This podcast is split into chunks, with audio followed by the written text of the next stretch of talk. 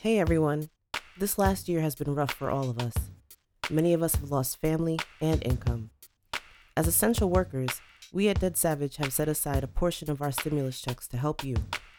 We're looking for 3 families or individuals who have been adversely impacted by COVID-19. If you or someone you know is in need of help, please contact us at cometothinkofit@yahoo.com or at coffeecreamandconvo@yahoo.com and tell us your story or their story. We'll pick 3 families or individuals to receive a $200 Visa gift card to give it a little extra push to fight against the struggle. We want to help you.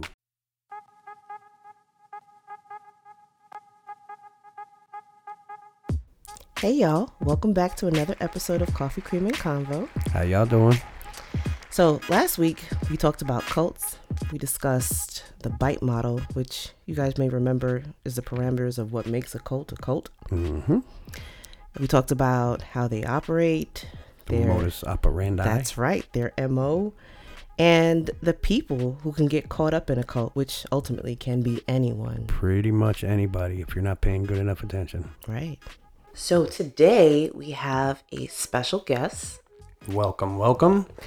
Hello. This is Grace. Hi. And she's here today to talk to us about a cult. Yes. That's going to work out real well with that last episode. Yes, absolutely. It ties in perfectly. And I'm so excited to have you here with us today, Grace. Thank you so much. Thank you. So tell us about the organization that you were involved in. So, wow, yeah. Weird to even start sometimes. But it was a ministry for women and children that my hometown pastor found for my mom because she just needed like a break from life. And then she went there for 3 months with my littlest brother and they convinced her somehow to bring me and my other 2 brothers with her to this organization, which is located in Warren County in New Jersey. And I'm from like near Pittsburgh, Pennsylvania area. That's a big drive there. Yeah. So how did you guys get from Pennsylvania to New Jersey? How did that happen? So the family we were with had no choice. They were like our temporary guardians, but they had no choice but to bring us to our mom because our mom was saying to bring us over.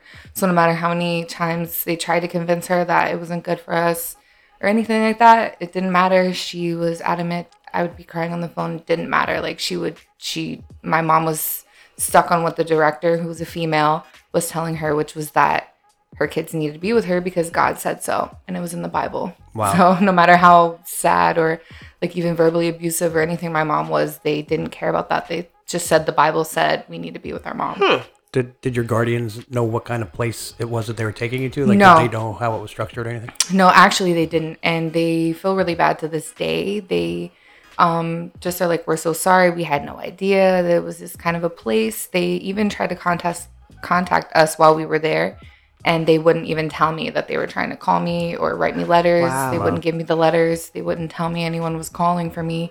They put me on a blackout where I couldn't speak to anyone when I was there. Wow. For at least, it was supposed to be 30 days. They extended mine to 3 months because I didn't want to be there. Whoa. And so they took it away from me longer. A big control move right there. Yeah. It was the director and my mom working together saying, we don't think you're ready. You can't read letters or have anything from your friends because you don't have a good attitude and you don't want to be here, so you can't talk to them. What were they afraid would happen? What were they afraid of happening by you talking to outsiders? I think that they would know that they were trying to get us to come home, and they didn't want us to be convinced to go home. So you had to keep up the facade that everything was all good. No, I cried every day. I didn't care who was watching. To outsiders. You had to make them think that everything was okay. Oh, yeah. Yes, only because we would only be able to speak to either my aunt or maybe the person I lived with sometimes because he wasn't family. They weren't family. And they would be monitoring the entire phone call. That sounds like prison. Yeah. So like a work camp or something. Like even us as the kids, like we weren't technically in the program. Like what did I do? I didn't do anything to deserve to be in a rehab, but I was treated like I was. I got my cell phone taken, and I was 15 going on 16 at the time, leaving my high school, my friends, my colleges I was looking at. I was in music, trying to do that, and lost my music teacher, my mentor, everything. Wow. Everything. So let's start at the beginning. Let's talk about the organization of itself. Right. How did your mother get involved in it? What was the purpose for being there? Yeah, so like she went to church and had a lot of people that helped her. She was a single mom her whole life, so I guess she was just in this depression, and they found this place for her. It was supposed to be just a Christian place to get away and go be by yourself and maybe get better with your depression and hold on to your religion type of thing and get better. Okay. And they didn't know it was going to be a place that was like a cult that would keep you there for years. My mom stayed there for 6 years. They worked under the guise of helping women in need. Yeah. Mm-hmm. Okay. Women and children in need. Either you're homeless or maybe your husband died or you were like abused in some way or just you were from jail. We were around all kinds of crazy people. They were on drugs. Which is scary. I can imagine. I mean, you know, crisis comes in many forms. Yeah. Mm-hmm. And I don't imagine they're too picky about who they bring in there. No. No, I think they just, because you literally give them your money, your ID, your everything, your birth certificate, and they put it in their office and they lock it all in there, and they have the only access to it. Get the hell out. Like, for everyone. As soon as you get there. Yeah. Mm-hmm. Whoa. And they go through all your things. They take out anything that they think is not good, which is anything like Disney, not religious, anything with words or anything. My brother loves SpongeBob. They took all his SpongeBob stuff, threw it out. Awful. The 4-year-old. Yeah. That's awful. Took all his little stuff that he loved. Like, he was obsessed with him. And now he doesn't even remember loving SpongeBob. Wow. Because he was at the camp for so long. They just stole a whole part of his life right there. Yeah. That's crazy. Yeah, so he doesn't even remember. How old were you when your mom first got into the program? I was 15. Okay. So when I got there, I just turned 16 when I got there. Okay. So I had 2 years. I was like stuck there. So you they're from, sorry. Yes, okay. 16 to how old you were there? Well, my mom was there for 6 years. So technically from 16 till... I was 23 or 22. I was dealing with them because my mom was there, and that's where I lived technically. Yeah. Going to college, come back, try college. Like, oh, wow. But they don't help you. They let you go to college. They let you leave to go. There was only one college they said we had to go to, or following God's will, or if we didn't go to this one college, then we weren't doing. I wondered how that would work. Yeah. I really did. I was like, wow, like they let you momentarily escape. And no. Then, wow. Even when I was 18, I was a senior. They wouldn't let me have a cell phone, and we couldn't have a job. That's awful. We had to like ask. They wouldn't show us how to go to community college or anything. I didn't know anything about real life, how to get a car, apartment, nothing like that. I learned it all myself. That's terrible. So you're 15 years old and your mom has to go, well, she decides to, I guess, she decides to go to this place. It's supposed to be a 3-month program. A 3-month program. And she leaves you and your siblings. Yeah. So it's you and... 2 brothers. Mm-hmm. So we were 15... 12 and 9, and then the 4-year-old was with my mom. Oh, okay. He went with her right away. Mm-hmm. Okay. And then how long was it between the time that she left and you went there? Literally like 4 months. So she went in like April 2009, and we were there by the time it was July 2009. Okay. And you were then 16? Mm-hmm. Okay. About to be 16. September that year, 2009, I was 16. Do you remember what the first day there was like for you? Yeah, it was horrible. Like, I didn't want to go. Mm-hmm. Excuse me. Mm-hmm. I didn't want to go. They just looking through all my stuff. They took my music, like my piano music. I think I snuck like a CD player in. So that was my good. But okay. No, it was just terrible. It was in shock. But like I told you on the phone when we spoke like before, they had a friend like assigned to me to like pretend to be my friend from the moment that I got there, because they knew how I was a teenager, and most of the kids that were there got there when they were like 8, 7, 5. Way more impressionable and easier to control. Yeah, they were younger when they were there. Now they were teenagers there. So I had kids my age there and younger kids there too. But I knew what normal life was, and I went there and I'm just like, what is this? So they put a friend on me right away. Fake. Like, I was 16 and she was 22. Wow. And in college, like, she got to go to county college, but like everyone else was stuck. But if you were a staff member that was there for like 10, 15, 20 years, then you could free roam, do whatever you want. Right. They already have you now. Yeah. You're not going to go anywhere on your own. They have us, the staff people. They like go to their families in Newark. They would go to New York. Mm-hmm. They would go to vacation. While we're all stuck there, we can't see our families. We can't even call our families. Right. Wow. They had a whole opposite life. Like, there was the way the campgrounds was set up. There was like a little bridge that would lead to the parking lot, and it was like we couldn't cross that little bridge to go to the parking lot. Like, we couldn't even go over there. Like, we just see them come and go, and like we didn't even have a car to leave. That's crazy. So tell me about you mentioned the blackout period. Mm-hmm. What's that? It's like you can't speak to anyone in your family, no friends, no nobody. until I thought it was just 30 days for most people. Mm-hmm. But I think eventually they changed that to for me specifically, they changed it to 3 months. Why is that? Why was it longer for you? I think just because they knew how I would tell the director, because she, we visited my mom. Mm-hmm. The people we were with, they would bring us to our mom to see her. Before you went there? Yeah, just to visit. Mm-hmm. You're in a program, we're going to visit you. Mm-hmm. And, when we went there, we didn't know they were going to convince us to come here the whole time. So we went there, and the director has me in her office, just me and her, mm-hmm. trying to convince me. It's in the Bible. You need to come here. And I'm like, no. And I wouldn't even look her in the face. And I'm like, no, I don't know. That's right. Not what that means. My mom was abusive. These people, I'm happy. I feel loved. It's a family mm-hmm. unit or whatever. And I literally grew up with them. They were in the hospital when I was born. They're my family more than my actual family. Mm-hmm. So it was just ridiculous that they would chop my whole life off and tell me I can't speak to anyone. That was traumatizing to me. I can imagine. I wrote journals. What went on? Did you realize they were trying to bring you guys into something that, was structured the way that it is? Yeah, just because of the conversation, we all had a bad, I had a bad feeling about it. They didn't realize it was a cult, but the parents we were with, but they still didn't want us to go. They knew, why is your mom dragging you? She always is dragging you guys. She always is, this is her. It's not, you guys don't need rehab. We want you guys to live your life. And, my mom didn't care about that. She just listened to them and dragged us away from everything. So, yeah, I told them I hate this place. I don't want to be here, and you're taking me from my life. And that's why they kept me from people. Wow.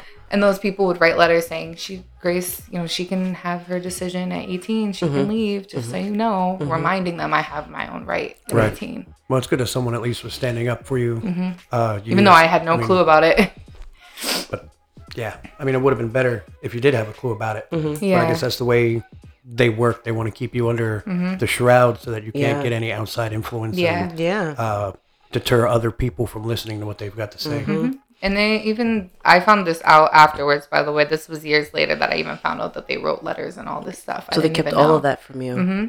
And they said, they were close to possibly getting a lawyer, which I personally wish they would have. Yeah. Because, it wasn't. You're at a place, it was supposed to be 3 months, 6 months. They told my mom she needed to be in there for 18 months. Then they changed it to 2 years. Then they changed it to 2.5 years that my mom was in that program. Mm-hmm. So tell me about the, because you were considerably older. Tell me about the friend that you had that they forced onto you. Yeah, what was her purpose? What? How did that go? She literally, I think she was supposed to make me have fun. It was... she would get, her mom ran the kitchen, so she would get me, special, snack that no one else could get, or she would take me outside, and we would hang out and talk and mm-hmm. chill, and she, even they would let her take me off, and then the other kids hated me because they couldn't go anywhere. Yeah. She was giving me special treatment, so actually, she was my only friend then, because the other kids didn't like me. Mm-hmm. They're like, oh, you guys come in and you get special treatment, while they have been in, lockdown mode. Mm-hmm. Even the staff kids, they... were mad at me. That was the perfect move right there. Yeah. Force her to have just the one friend, and that one friend is the mole. Right. So she would tell everything that I would tell her. That was even personal business. Nothing even about it would just be that maybe that I don't want to be here, and then I want to talk to people that I miss, and mm-hmm. Just stuff in my personal life that happened to me. Mm-hmm. She would run and tell her everything. Wow. That's awful. How long did it take before you realized what kind of person she was? Mm. Well, actually, I guess she was my friend in the end, in a way, because she ended up telling me. So I think she's the one that told me. They told me to be this. And then we ended up being, best friends for a while. Didn't see that coming. Yeah, really? Yeah, just because, I guess, when you're in, a weird, closed-in place, it's if you're my friend now, I trust you. You're my only friend now. Right. So it's she was my friend that I clung to the most. How long into this friendship did she tell you that was her purpose? Maybe 6 months or so. Okay. I think I remember it being maybe the next summer. And I would go with her. Eventually, I would end up going with them to their family in Patterson mm-hmm. and Newark. I would get to go all types of places and get out. And that's what I liked the most about it, because I would rather not be around my mom. So That doesn't sound like a healthy relationship at all. No. Sounds kind of similar to the things you've talked about. Yeah. No.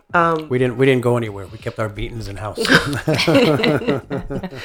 But when you got there, did you move into a space with your mother, or was it like you lived with a bunch of other people? Yeah. How did that go? There was like this one big building where they had the kitchen, and then it was like they called it the lodge, and it was like, I don't even know what you would call it. It looked like a group home, or like a place where they have multiple rooms, multiple bunk beds, and they would put the mom with their kids in like their specific area. They put my mom and me and my brothers all in this one section where we kind of had our own two rooms. Okay. Oh, so me and my mom had to be in one, and yeah, so it was like a house, and then I had a kitchen downstairs and dining room, and then upstairs would be the rooms and a bathroom, and up like it. Yeah, I had a few floors, like 2-3 floors. So how many other people lived in that same space as you? It's just wow, it's been a while. There could be, I would say there could be 10 to 12 women, maybe 10 to 15. Okay. Women, some of them could have kids. Mm-hmm. So anywhere between like 10 and 20. Yeah, more like 10 to 12-ish women, and they could have like 2 or 3 kids. So was it only women, or was it like women and their husbands, or what was that like? It's pretty much just women in that, and it was mostly, yeah, just a ministry for women and children. Okay. Which they would, how did they not know about the children part when they were finding this place for my mom? I have no idea. Because that's what they tell people. We're a ministry for women and children. And it's like they didn't know that when they brought us there. Okay. Very weird. But yeah, they were all in one building, and the staff had separate houses. Some staff would be in like the same house, and they had multiple different rooms. Like they were pretty big houses. Okay. Did they have multiple staff? Families? Mm-hmm. Did you guys feel cramped, by the way, in the dwelling? Yeah, for sure. So, like I was just in like 2 bedrooms with my mom, me and my mom, so it was enough to fit in a bunk bed, 2 sets of bunk beds in the room, and a desk and a dresser. And they had those, you know, those college like dresser looking things where it's just like a wardrobe. Yeah. And you get a drawer at the bottom. Like so I got one closet and a drawer at the bottom, and that's it. And they fit me and my 3 brothers and my mom in 2 tiny bedrooms, kind of like, it's crazy. This size, a little bigger, just to fit the bed, and then another one. We're sitting in a 10 by 10 room right now. Yeah, it's about the size of my closet.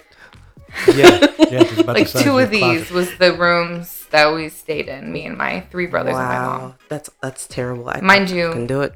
My mom being what she was, and me having to share a room with her was a nightmare. I'm sure. What was the point to not allowing males in with the women who came in? I think just because the women could have been abused, they could have been on drugs, they could have been a prostitute, so they could have been the women bringing the problem with them.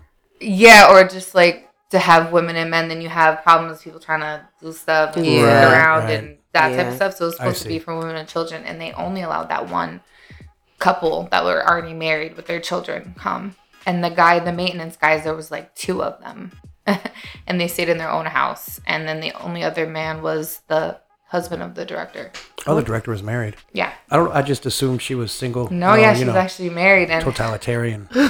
She pretty much was. Maybe. And he just took over the money, and she did everything else. You know, she was in charge of everyone and everything. Carol Baskin. Oh. You know how she was? Y'all have tigers out there? No. Oh, God. It was a big campgrounds, but no. So what about... I wanted to say something about that. It sounds like a campgrounds. It is. Area. There's woods around it. It's an... Like, yeah, Warren County. So fairly isolated. Yeah, Warren County's got some pretty vast foresty kind of areas. That's where it was inside pretty much a forest where it's not like on the main road or anything. You wouldn't see it. Which would make sense, though, for a cult, because they don't want to be, you know, known for their... previously, it was a wrestling, like, training camp. It was like a sports summer camp. So that's why it was set up the way it was with all the outbuildings and the main... Yeah, there's a church, there's an office, there's a building for the women and children, there's staff houses, and it's a big campgrounds, like big fields. They have like their own compost pile. Yeah. They have like guinea hens. They have a playground. They have uphill into the mountains more, another staff house. So it's just like they had like a school bus. They had a plow. things for their chocolate. Like, everything was just, they did it themselves. Oh, all I heard was guinea. I'm from New York, so what's a guinea hen? It's Italian chicken. I didn't know what it was until I went there either, but it's kind of like a chicken turkey thing. Yeah. I don't know. It like, looks like a little turkey thing, okay. I guess. Oh, okay. You can buy a guinea hen in a store to eat. Oh, can you? They're small. They're small. Again, they're little. All I know is what it's just like a bird. If you just see the stripped corpse, it looks like a little duck.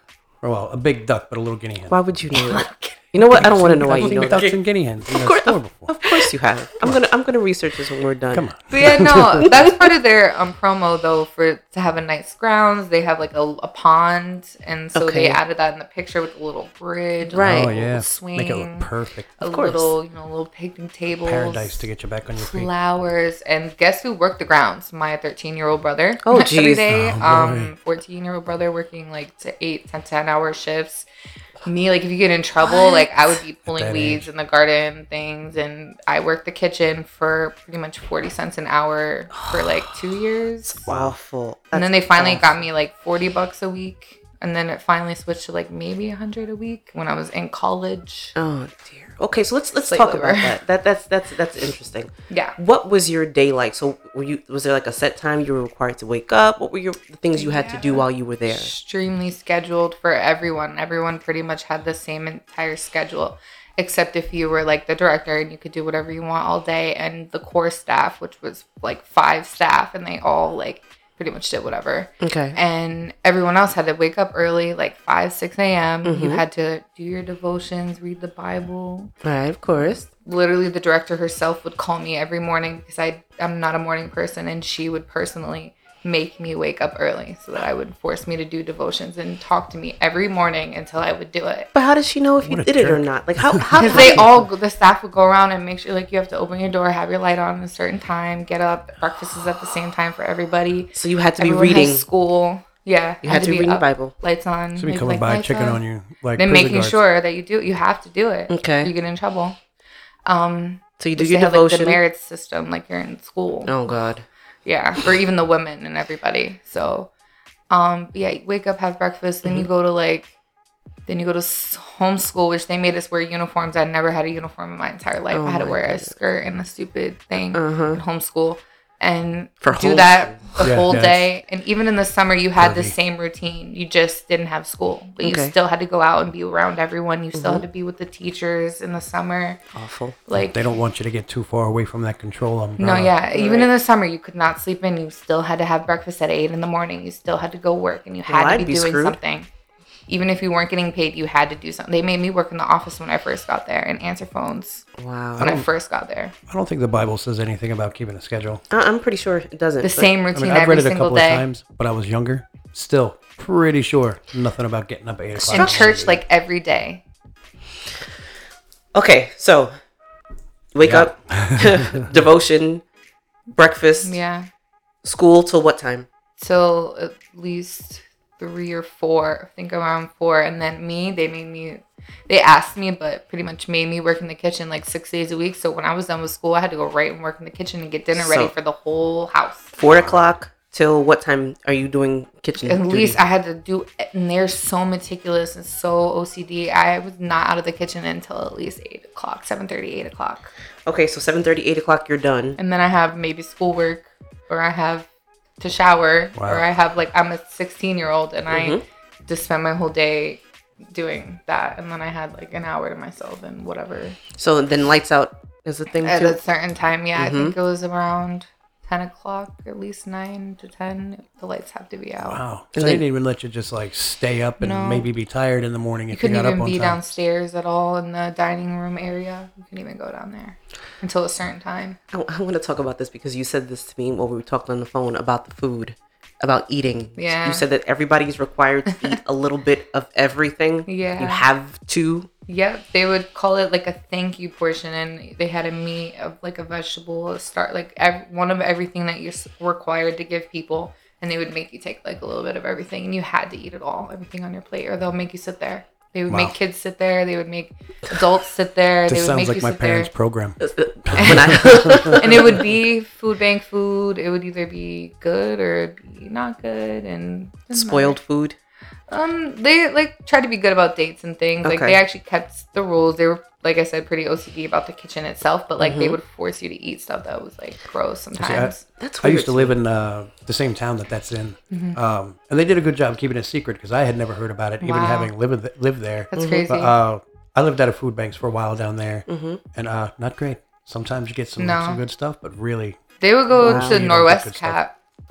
Northwest Cap was one of the better ones because you know, they get some government funding. Yeah. Okay. It's a program that helps kids and women and stuff. Mm-hmm. But yeah, they also offer food bank services down that way. Hmm. Mostly though, churches and stuff, they do food banks, so it's like what's donated but other people don't want. Okay. That's expired from the store. Ugh. After sale by date. After they have to get rid of. Oh, okay. Okay. I feel weird about that thing though, about having to eat some of everything. My first thought is like even if you didn't like it, like what are they putting something in the food? That's I guess what you would think. I mean, I worked in the kitchen all mm-hmm. the time, and I cleaned everything, prepped everything, served everything. I didn't see anything like that. You never put anything in the food. No, I had to eat the food. Why would I do that? Everyone ate the food. I saw everyone eat the food. The staff, everybody. So it seemed like more of a control thing. Like this is what we're required to get you. Yeah, everyone has to do the same thing. They might have been getting some kind of government benefit or something, or taking a tax break from the government. By the way, because it sounds like they have to provide X amount of stuff for you guys, mm-hmm. like a balanced meal. Mm-hmm. Yeah, they do. So now, like, you have to eat it because they had to pay for it. Yeah, like salad. Everyone had to get salad, even though it was like just the control thing makes sense. Another control. Everything you did was controlled. Everything, single thing, all day. Yeah, that's crazy. Yeah. So, I got to go back to the devotion and the church stuff. Yeah. What was it that they were trying to preach to you guys, or to get you guys to believe or follow or whatever?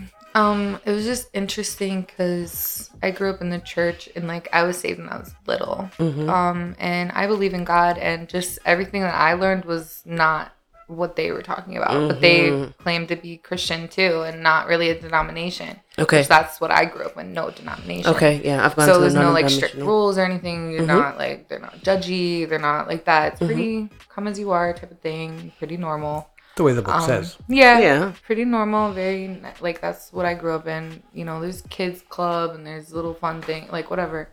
And then you come here and it's just, like, everyone's so somber and it's so serious. And mm-hmm. it's so they'll show you stuff about the world and they'll say, like, bad stuff is coming. And if you're not, like, saved, then, like, you know, then I guess you're in trouble type of thing. Like, look so at your really stuff. So they really try to scare it into you. Fear. That's called fear porn. Yeah. Fear porn. Mm-hmm. 1,000% to drive their idea. They would show like persecution of Christians around mm-hmm. the world, but like vivid stories and reenactments of it. Yeah. And children would have to watch it too. So terrible, even small kid, everyone had to be there. And they would show this twice a week. Awful. About persecution stuff, and they would make you pray about it, and it was pretty scary as a kid. Like, my mom told me a story about that. She, when she was a kid, there was a pastor that used to preach the fire and brimstone. Mm-hmm. And I remember she said every time they would preach. They do that in the South a lot. Yeah. Every time they would preach. Oh, that's horrible. She said she would be terrified. And she said it was years later that my grandmother told her that she used to be scared of it too. Yeah. Yeah. Well, either way, the guy years later killed his wife because, you know, good old fire and brimstone shit. Right, it was the anger sulfur in the air. This is a little further south than that. Oh, how much further? Oh yeah, out of the country further. I forgot your Caribbean. Yeah, I forgot your. But so when I hear that, you know, I'm very opposed to the fire and brimstone stuff. Yeah, so I hate that fear porn stuff. It's horrible. Or even just like, oh, you just disrespected your mom. Like, are you even saved? Like, it doesn't look like it. Just finger pointing. Yeah. It just makes you hate everything. And like, is this God? If this is a God that you're talking about, then I think he hates me. Or like, I think everything's just about anger and hate. And you're not doing enough. And like, she would call you out. Like, in this chapel, mind you, is not that big. It's, I don't even know. It's not that big at all. Like, a very small room that fits a couple pews and mm-hmm. a piano and a computer. And the whole entire camp would be there. And if you weren't raising your hand or doing something, call my brother out. Oh, you're not raising your hand high enough, or you're not doing this in front of everyone. Wow. We'll call you out in front of everyone. You've got the mandatory devotion. Yeah. Mm-hmm. They set your schedule for day and night. Yeah. they harass you, finger point at you if you're not doing things the way they want you to. Yeah. You eat what you were fed. You eat all of what you were fed. They assigned you a friend who ended up telling them everything you do. Right. These folks really had it together in that sickening kind of way where, you know, like they're really driving home the fire and brimstone imagery for the children. And, yeah. Because when you're young, all that stuff sticks so much better. Like, I feel like you were probably a bit lucky because you were old enough to be conscious of some of the things going on. Like, you were resistant already. Yeah. They didn't like me because I was argumentative and talk back. I sure do. The problem for them. You are the biggest problem they come across. People like you who are skeptical and resistant, and you don't want to go along with that whole control program. You want to talk to people outside. That really jeopardizes their whole thing. Yeah. The problem was that you were too old for them to get into your head. Do you remember the documentary you recommended to me, Jesus Camp? Oh, yeah. That is crazy. You ever see that? Jesus Camp? Oh. It's about evangelicals. You know, that's what you want to do. No, I'm not judging your life, but I don't like how I felt judged. Through that. So they're teaching the children, you know, and first of all, they have a pledge they teach these children. And in the pledge, they talk about abortion. Like, if you're 5 years old, what the hell do you know about abortion? And who are you to judge my life, you little shit? Anyway. You know, no little motherfucker get pushed down. No. You're never too old to push somebody down in the playground. They have the kids and they teach them how to pray, and they tell them when you get to a certain point in the prayer, you have to speak in tongues. What? Yeah. What do you mean you have to speak in tongues? I thought that was something that came natural. If you feel it, you do it. It's supposed to be a phenomenon. Yes. It's not supposed to be something that you're learned in. Exactly. I've gone to churches. I've seen people do it. Yeah, yeah. And so that, from how I perceive it, it was a natural thing. But they're telling these children they're supposed to do it. They teach them. They show them like little figurines of fetuses and trying to teach them that abortion is bad. You have a little 4, 5, 6, 7 year old kid talking about, you gotta save the baby. What? That's pretty much, at the camp, they would just talk about everything. Like, and that's what people call it, is the camp. Like, that's what they called it. That's what made me think of that. Yeah. Like, they didn't care. The child would be babies up until everyone would have to be in there. It'd be mandatory. There would be a lot of things that were mandatory. So using the fear porn, as I called it, was that a way to get these women to stay there? I think so. I think they made it seem like we are the ones that we're praying for the ones that don't know that something's bad coming. Okay. Or we're praying for the ones that aren't saved because we're saved. We're good. Gotcha. And we're going to pray for 3 and 4 and 5 hours because that's what we need to do. And they would make me play piano all night long for them, like sing their songs or whatever at like 2 a.m. I think that's ironic since they took your piano music and didn't let you have contact with your mentor or anything. But then they're going to take that love for music that you had and make you use your skill. That's for them to help them. And they wanted me to like teach everyone piano and like teach the kids and do this and that. I'm like, I can actually do stuff. And like the director wanted me to teach her piano because she said that I wasn't spiritual enough to continue to play piano, so she wanted me to teach her so she could play the piano instead of me. It's super easy to learn piano. Right. I played piano for a little while. She might just be like 60-some. I don't know if y'all know this, and he might hate me for saying so, but Samad plays piano. Yeah. You told me that. I got to talk to Samad about that next time he's here. Y'all can email us about that, too. Let us know how you feel. So we talked about the day. We talked about... the purpose of, you know, getting women there. I don't know how to put this the right way. Let's talk about the money. Yeah. Let's put it that way. Seriously. The money. So you told me you have to give, from what I recall from our conversation, you can correct me. Yeah. You have to give everything. Mm-hmm. Your whole life. Yeah. Like, we had a house. My mom had a van. Mm-hmm. Like, she had mad kids. Like, we have a vehicle. We had our whole life. And she had to sell the house and sell her car and give it back. Like, you couldn't. They said that was a stipulation. You can't own a house and you can't have a car when you come here. No possessions. Not interesting. That's something outside of the camp that can control you. Yeah, and you have to liquidate. Go take care of this thing, or, you know. And then thinking back, it's like, why would you sell your house for a 3-month program? Or, for real? Right. It just doesn't make any sense. Actually makes zero.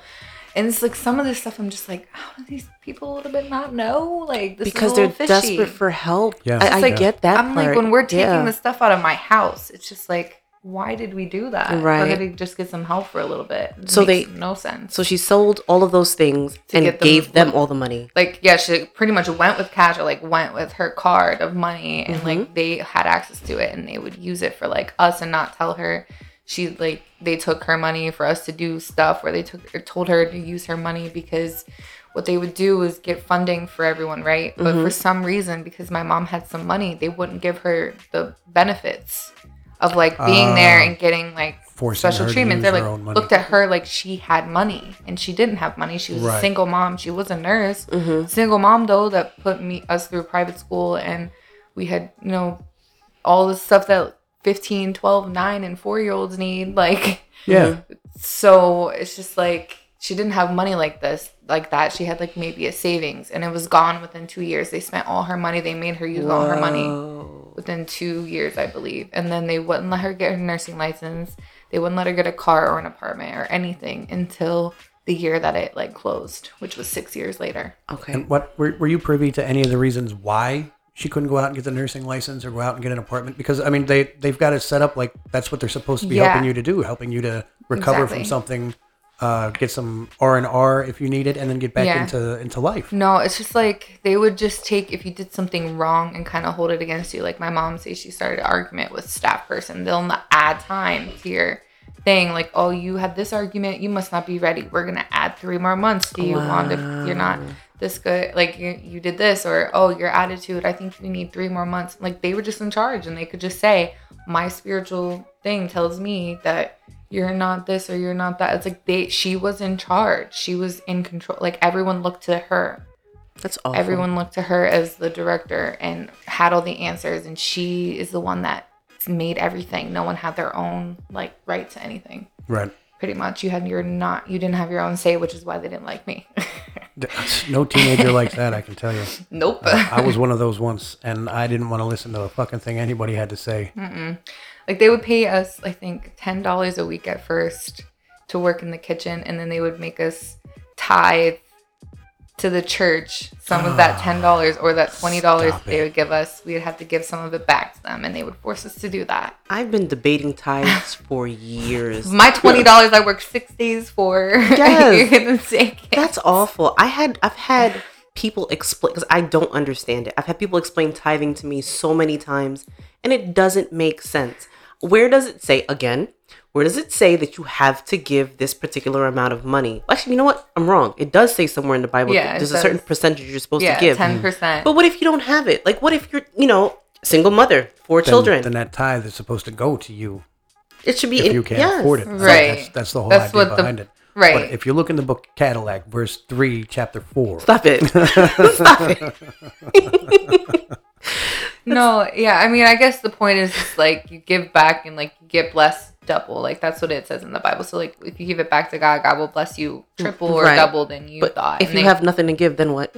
You know what I mean? Yeah, like, it doesn't make sense. It's hard to... Should I pay this bill, or am I supposed to tithe God? Like, it's hard to know what you're supposed to do. I think you just have to... use your discretion, I guess. Yeah, I mean, between you and God, I don't really think that should be like someone telling you. I feel like you should have to. Absolutely, I agree with you. Because it's hard. Someone telling you need to give me $500 of your money. It's absolutely, just like, how are you telling me? But that's what they would do. They would say, "Grace, if you don't tithe, then we're kicking you out, and you can't stay here." And just like, kicking me out to where? Where are you allowed to run to? In the middle of New Jersey. I'm not from here. They're gonna kick you out that parking lot on the other side of the bridge. Yeah, no, they would. They would. They'd say bye and wouldn't care. So what happened when you rebelled? What did they do to you when you weren't doing what they wanted you to do? They would like give you, they started treating me like one of the women there, and they would give me like the merits. And if I did something that was bad, then I had to like do cleaning, and I had to do like work in the kitchen and other, like just stupid stuff like that. Or just, they would have meetings all day long. You did one thing. It was like, let's have a meeting. Or like, some of the women, it's like they had too many rules, and like it's normal to hug your friend, right? Mm-hmm. That's a female. I'm a kid and I'm hugging my friend. Of course.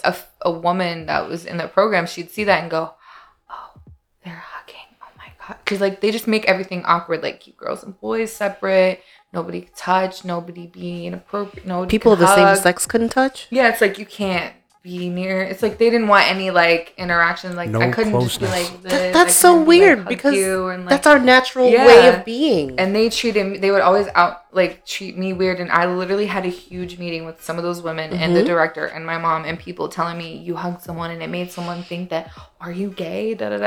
It's just like. Okay. God forbid you be gay. I know, literally. And they put the vibe Don't out start there. Me on that one. You know me. Start me with that. No, honestly, it's I like hate that stuff. That type of thing would put that thing in someone's head if it wasn't there, which it wasn't. And then they did that in my head. You know what I mean? And even if it was, so the fuck what? And so what? But I mean, that type of stuff messes with you. It's like, people looking at me like I'm gay. Okay, well, if they think that, then who cares? Like maybe I am. Maybe I am, and I don't care now. Right? Because now that's crazy. Yeah, it's just like, it was crazy. So your mom gave all of her money.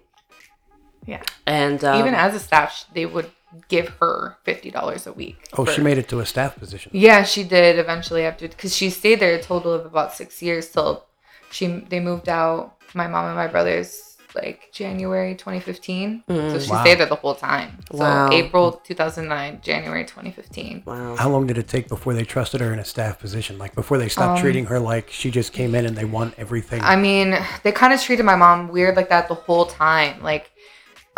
They just told her everything. They told her how to treat us. Like if we did stuff, she'd be like, you don't need to do that for those kids. Or even as we would live with her, even outside of the camp, my mom would still talk to her and she would be like, those kids, you should just kick them out. And it's like, you told us we need to be with our mom. And you told us that God wants children with their mom. And now you're telling my mom the opposite after the camp closes that she needs to kick us out. Mm-hmm. What are you doing? Why are you telling my mom to kick us out? That's crazy. Because now they don't need your mom to stay there anymore. Right. Having you guys there was like an anchor. She couldn't get homesick for her kids and say, you know what, I'm done with this. I'm going to go back to my other three kids that I didn't bring with me. Right. Because now you're there. There's nothing for her to run about that control. I'm sure she talked about us every day. Because, I mean, single mom, that's scary to someone like the director. Because she's talking about something on the outside that is more important to her than whatever program they're trying to direct to her. Exactly. And so 2.5-3 years she was a staff eventually, but then my mom's a nurse and she's doing she's a homeschool teacher and she's watching kids and she's doing stuff on the grounds and working in the kitchen, and they wouldn't let her be a nurse. They being wouldn't let her leave. Than what she truly is. She was, and that messes with someone's mental. So but my mom is not the same person anymore. That's awful. She's kind of washed over, disbelieved everything they said, and has bipolar and PTSD and everything from them. So she can't even function that well on her own anymore. How did it affect you? Pretty bad, because it's my mom kind of took reverse roles. So the director became her mom. Mm-hmm. So she became really needy, and how she made herself was she's the mom of everyone on the camp. And Mother's Day, Father's Day, they would do this big thing for them, her and her husband. And it's just my mom looked at her you're my mom, this is my family and I'm just going to stay here forever. And then after the camp, now I'm realizing my mom, I had to do everything for her. I had to tell her what to do every day. Mom. You had to be the director. I realized why now, honestly, as I'm just saying that, it makes sense because the director would tell my mom everything. And then she was looking to help. She really was bad mentally. And I had to be helping her. Terrible. Yeah. That's terrible. Once they get you to that state where you're relying upon them, completely. That's what makes it so hard to get away from something like that. Because, now you're you're dependent upon them to do things for you, to help you, to tell you how to do it. Mm-hmm. And my mom was completely high functioning RN. She worked in a hospital. Yeah, it sounds like it. She had a single mom, 4 kids and a job, and now she doesn't know how to pay her bills. Then she doesn't know how to get an oil change. She doesn't know how to do this or switch her license. She just can't. Just let it all go. Yeah, she just is not functioning great. It's a horrible thing when you have people that really need help and you got these snakes that come in and take advantage. That is so terrible. That's the lowest of the low. Yes. Yeah. And just an example of that, just weird stuff. The husband, a rule was no Facebook, no Netflix, no anything like that. No of YouTube, course. No nothing like that for anyone. Outside media. Staff.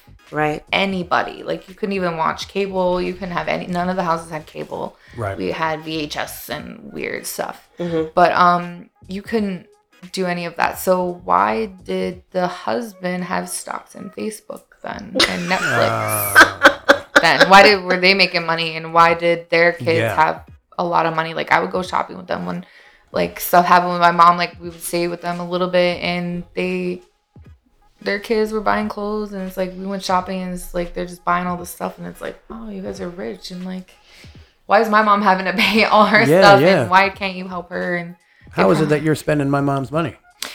Literally. Terrible. Yeah, they were making money off of the women. Yeah, they just would take... There was one lady who had control of all the stuff in a safe. That's ridiculous. Yeah. That's really bad. So, like, did they, like, use the people's credit cards, too? Or did they just destroy the credit cards or what? Honestly, I don't know. But they would sit there and help everyone with their finances. They knew all your money. They knew everything about all your business. Wow. Of course they did. Money grab. They have to be fully intrusive to have full control. Yeah. And then they kept control, even my mom, up until about 2014 still. How so? They just kept it in the office. They wouldn't let her do certain things. Mm-hmm. And I would tell her, like, you're an adult. Why are they? They're not your parents. Like, why are you letting them give you $50? Take your money. Take your stuff. Yep. Get your license. Get your car. Get your whatever. And they would keep her ID. And I just would try and tell her. But they brainwashed her after 3-4 months. You're brainwashed. Awful. Pretty much. Now, do you associate with your mother now? Or was that a wedge you couldn't get by? Like, I do. And even recently, within the last year or two, like, she's just mentally not good. And I always feel like, because she's always dragging me into it. But as of right now, I'm not speaking to her right now because she gets in her things where, like, she portrays her anger onto me. So right now, I can't even talk to her because I can't. If you don't want to get help with your mental, I can't help you. That's part of the inevitable recovery process. And I'm not going to project all that onto everyone around her. Yeah. She always projects onto me because I'm, like, the oldest and, like, I don't know what it is, but she just always projects onto me, and so I can't. Well, you were the strong one. You were the one that resisted the whole time. Right. And now, you know, you're out here away from that, and she needs someone strong to hold on to. Right. So it makes sense that she would project all of that onto you and try to make you feel guilty the way that the director would have done to her if she was resistant. Yeah, exactly. Yeah, that makes sense. Yeah. Makes sense. And now she has a boyfriend, and so she doesn't want to hear anything I have to say or anything anymore, and she... put him in that place now. So because he's probably now in control of everything that she does now too. Probably. Well, it would make sense. I mean, she's probably looking for someone like that to replace Grace now. Yeah, that's terrible. For sure. She definitely needs a. You know, I hope that she finds healing. Yeah, for sure. No, I definitely do hope that because I mean, half. You know, it's not her fault that they did that. Yeah, even it isn't. They'll be like, "Oh, you should get on meds for your mental," and then they'll tell you, "Oh, God said you're not trusting him enough, so you should get off your meds." And to do that to someone, they did that to her maybe 2 or 3 times. That would confuse the hell out of somebody. Yeah, of course. It's worse each time. You have like you go backwards further each time. So I know they're like a lot of the reason why she is how she is. So I do hope that she finally can just go to like a psychiatrist and therapist and just allow them to help her. Like there's RD, there's like weird like eye movement therapy that they have like that helps people with PTSD. Yeah. And there's all types of different stuff that I wish she would just... But there are also therapists. She might need also a therapist specifically for people who have been in cults to deprogram them. Absolutely. That's what she needs. She really needs it.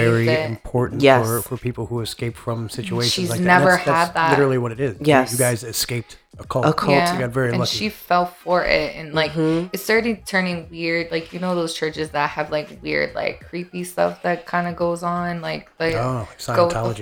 Like they got the whole like demon side. And that's how it started to be at the end, is finally when I spoke up with my friend. He was the son of the director. We went to the president of the college that they all forced us to go to that actually turned out to be more free. Like it changed with the new president, and they had like a music studio. So me and my brother did that, and we actually kind of went as like a stepping stone to like get out type of thing because it changed a lot. And so, actually, the director no longer liked the college that she tried to force us to go to. They changed the name, and they changed the president, who it was, which the previous president was the director's best friend. Of course. Sense, right? See, that makes sense. They had the same minds. So that college was very legalistic, very weird, separate, very weird college, and then it turned normal, like community based, like it's not just so isolated, like the camp, but we went there, we told her about just the stuff and how horrible it is for kids and how it's not meant for teenagers and how terrible they are and make you hate everything and everyone. And to the point where the director, like my friend, her son, He was like crying to her and everything. Mm. And she was just like, I can't stand people like that. Mm-hmm. Because she was on the board of that big organization that where the camp was from. Okay. So we talked to her and she was like, I don't like this at all. I can't really say much because she's a board member of this place. Right. She's like, I can't really say anything, but I'll just say that I don't like this at all. And like literally that summer, that was probably the spring, that summer, the camp announced a group meeting with everybody that it was closing and shutting down. They didn't have enough funding anymore. Wow. You said group meeting. It made me think of something. That's so great. What happened before it got shut down? What would happen if someone said they wanted to leave? Was there a thing against that? Yeah, it would be like they would either give you an attitude like, okay, leave then if you want to be ungrateful and if you want to if you want to leave God's will and you just want to do your own thing, then go ahead. Mm. It would be like a negative thing. It wouldn't be like, okay, you know what? Let's help you figure out how to get out. No, they didn't want to do that. Let's do the program the way it was designed. They're just like, right. Okay, have someone pick you up and that's it. Then that's you can go then. Or yeah, wow. And then you just be banned. It's like, we're going to pray for that person because they left. Oh God.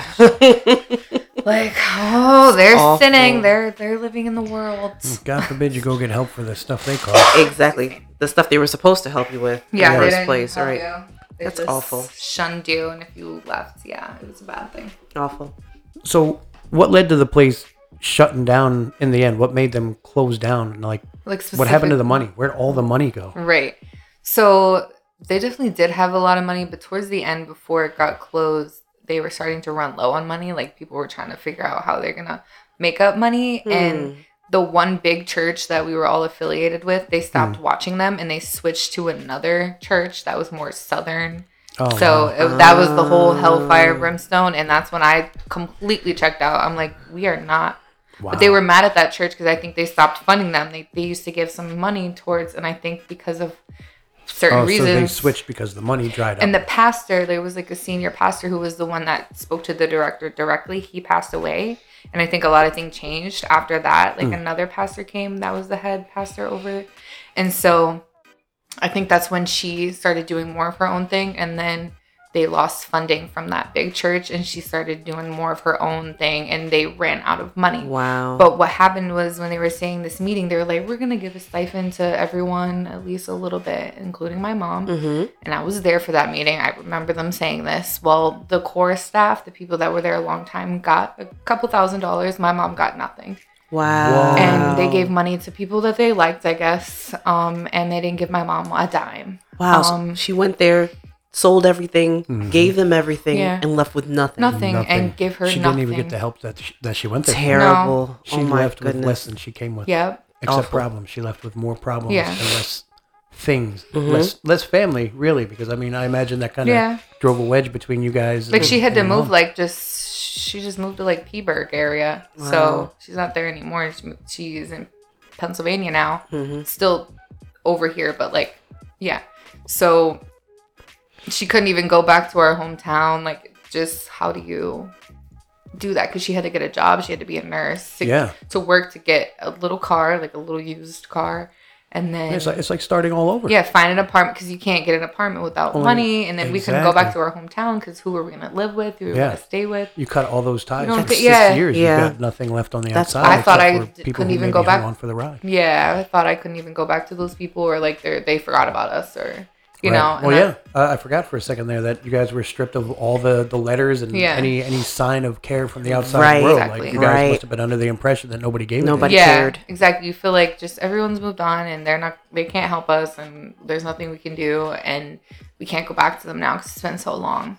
That's just what you feel like. Yeah, it's terrible. Sure. So, what would you say to someone whose family is in a cult?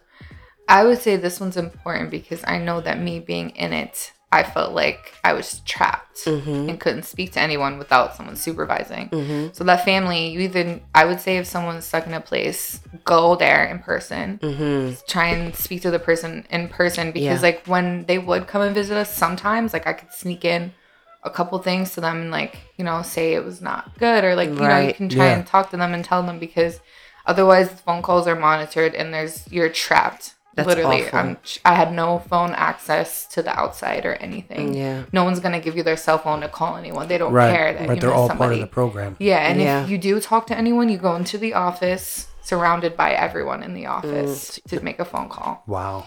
So you Nothing's had no privacy. Private. No private. So what about, what would you say to someone who's in a cult? Or want to get out? If you're in it, man, I think the only thing that kept me sane was like the certain jobs that you had to do, like you just kind of get involved in it. Mm-hmm. So it's like you focus on that.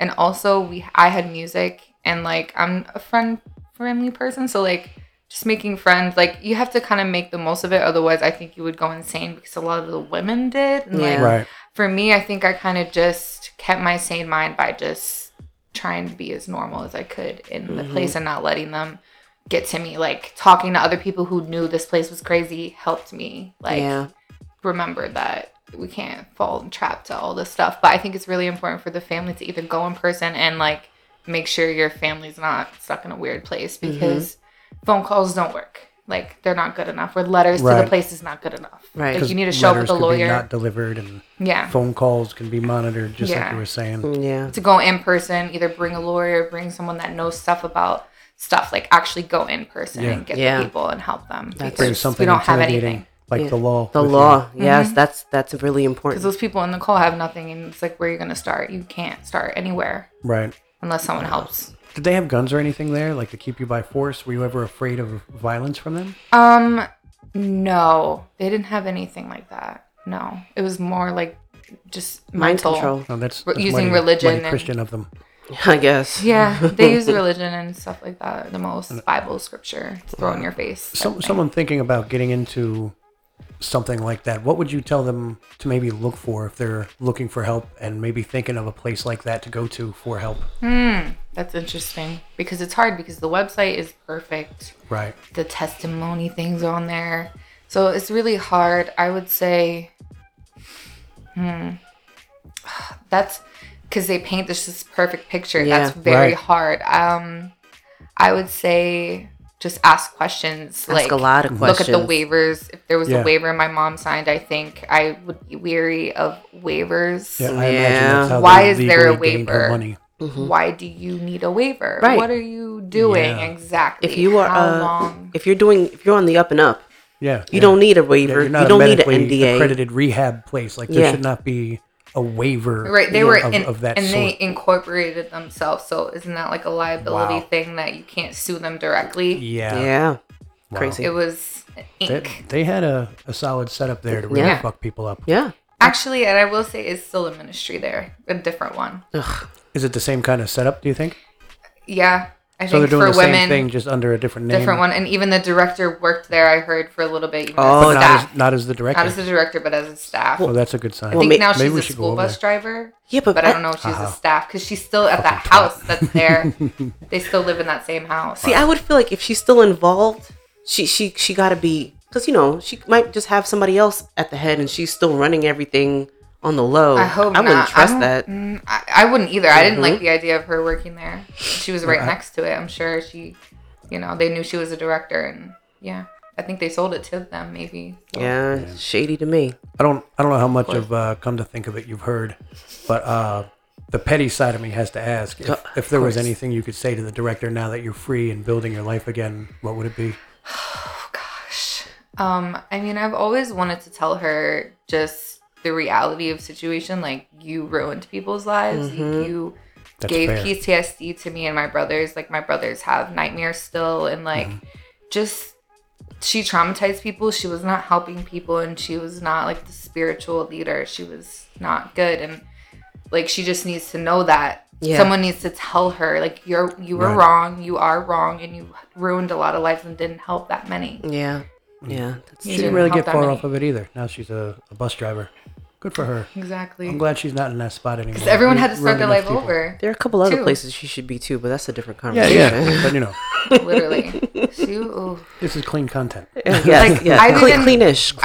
Literally, I would even say, like, I even saw her in passing one time, and I just like shook immediately. Like, yeah, I could imagine my insides. Yeah, you even asked me what to say to her. I'm like shaking. Like. I don't even know. I just would want to tell her you're wrong and what you did was messed up. Yeah, I understand. You weren't helping my family fair. Or my brothers. You traumatized us. What's your youngest brother's take from this? He would have been, 10 when you guys got out of there? 10, 11 years old? Oh, yeah. He was around that. He was in 4th, 5th grade, and they, kicked him halfway out of his school year.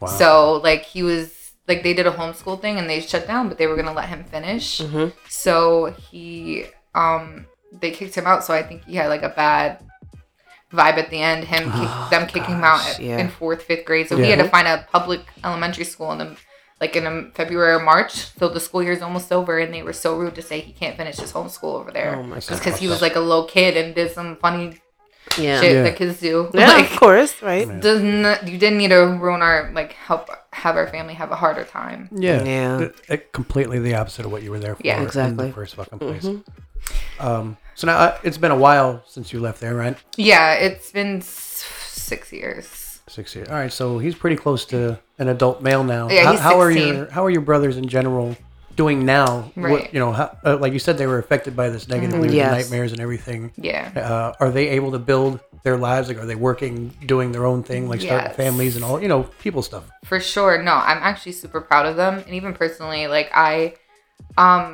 watch 4 and 2-year-old girls. I'm a part-time nanny, and I'm my own boss doing Instacart. Awesome. I was a group home manager, and that was exhausting. Yeah, I'm sure. So I being my own boss better. But my brothers are also bosses. My brother Christopher, he just turned 26. He's a supervisor engineer over the engineering at UPS. So he works some of that stuff. And he has a girlfriend, and they have an apartment, and they have 2 cats. Aww. Shout out to Christopher and his pussy cats.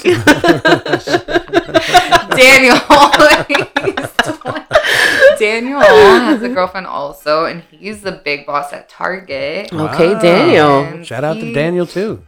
They have their apartment, but they're moving to the same building where my other brother's at, and they're getting actual big apartment. They're excited. Oh, great. So they're still, at least those two are still family unit. Yeah, and they were doing college, and they were looking at really technology stuff. They're very smart. I'm really proud of them. That's really good. And Josh, he put a whole computer together himself. He's 16. Mm-hmm. He just got his first job at Giant. Good job, Josh. Yeah, learning to drive. Josh, good luck with that driver exam. Yeah, literally. Learn to parallel park, buddy. It's in the test, believe me. Good luck with that one, kiddo. I learned. No. So does he still stay with your mom? And that was it. Yeah.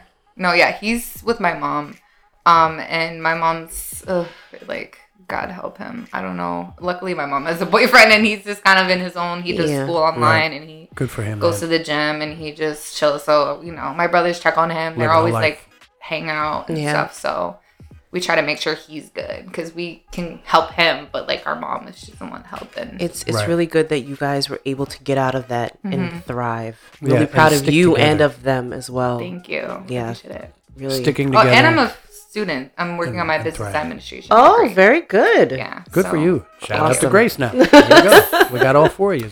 We're trying. We're trying. So. That's the most important part, that... It's great to see that you're making something of yourself and not letting that keep you from being who you should be. Yeah, for sure. Well, thank you so much for coming on with us and sharing your story and sharing with everyone else. I really, really appreciate it. Yeah, absolutely. Thanks a whole lot. It was great talking to you and hearing your story. Good luck to you and to your family. Best of luck to you guys. Best wishes to your mother. Getting through everything. Yeah. Again, shout out to your brothers doing so well. Yes, shout out to yourself. I'm so proud of them, for sure. They're the success story. I'm a work in progress, but they're for sure a success. You will get there. You will absolutely get there. No, I thank you guys for just listening to the story. Thank you. That's what we do. All right. Thanks again. Yeah. Thank you. And we'll catch y'all later. Coffee Cream and Convo is hosted by Heidi Potter and Tommy Brown, with music from Otis McDonald. Check us out on Instagram at Coffee Cream and Convo for more content. Coffee Cream and Convo is a Dead Savage production.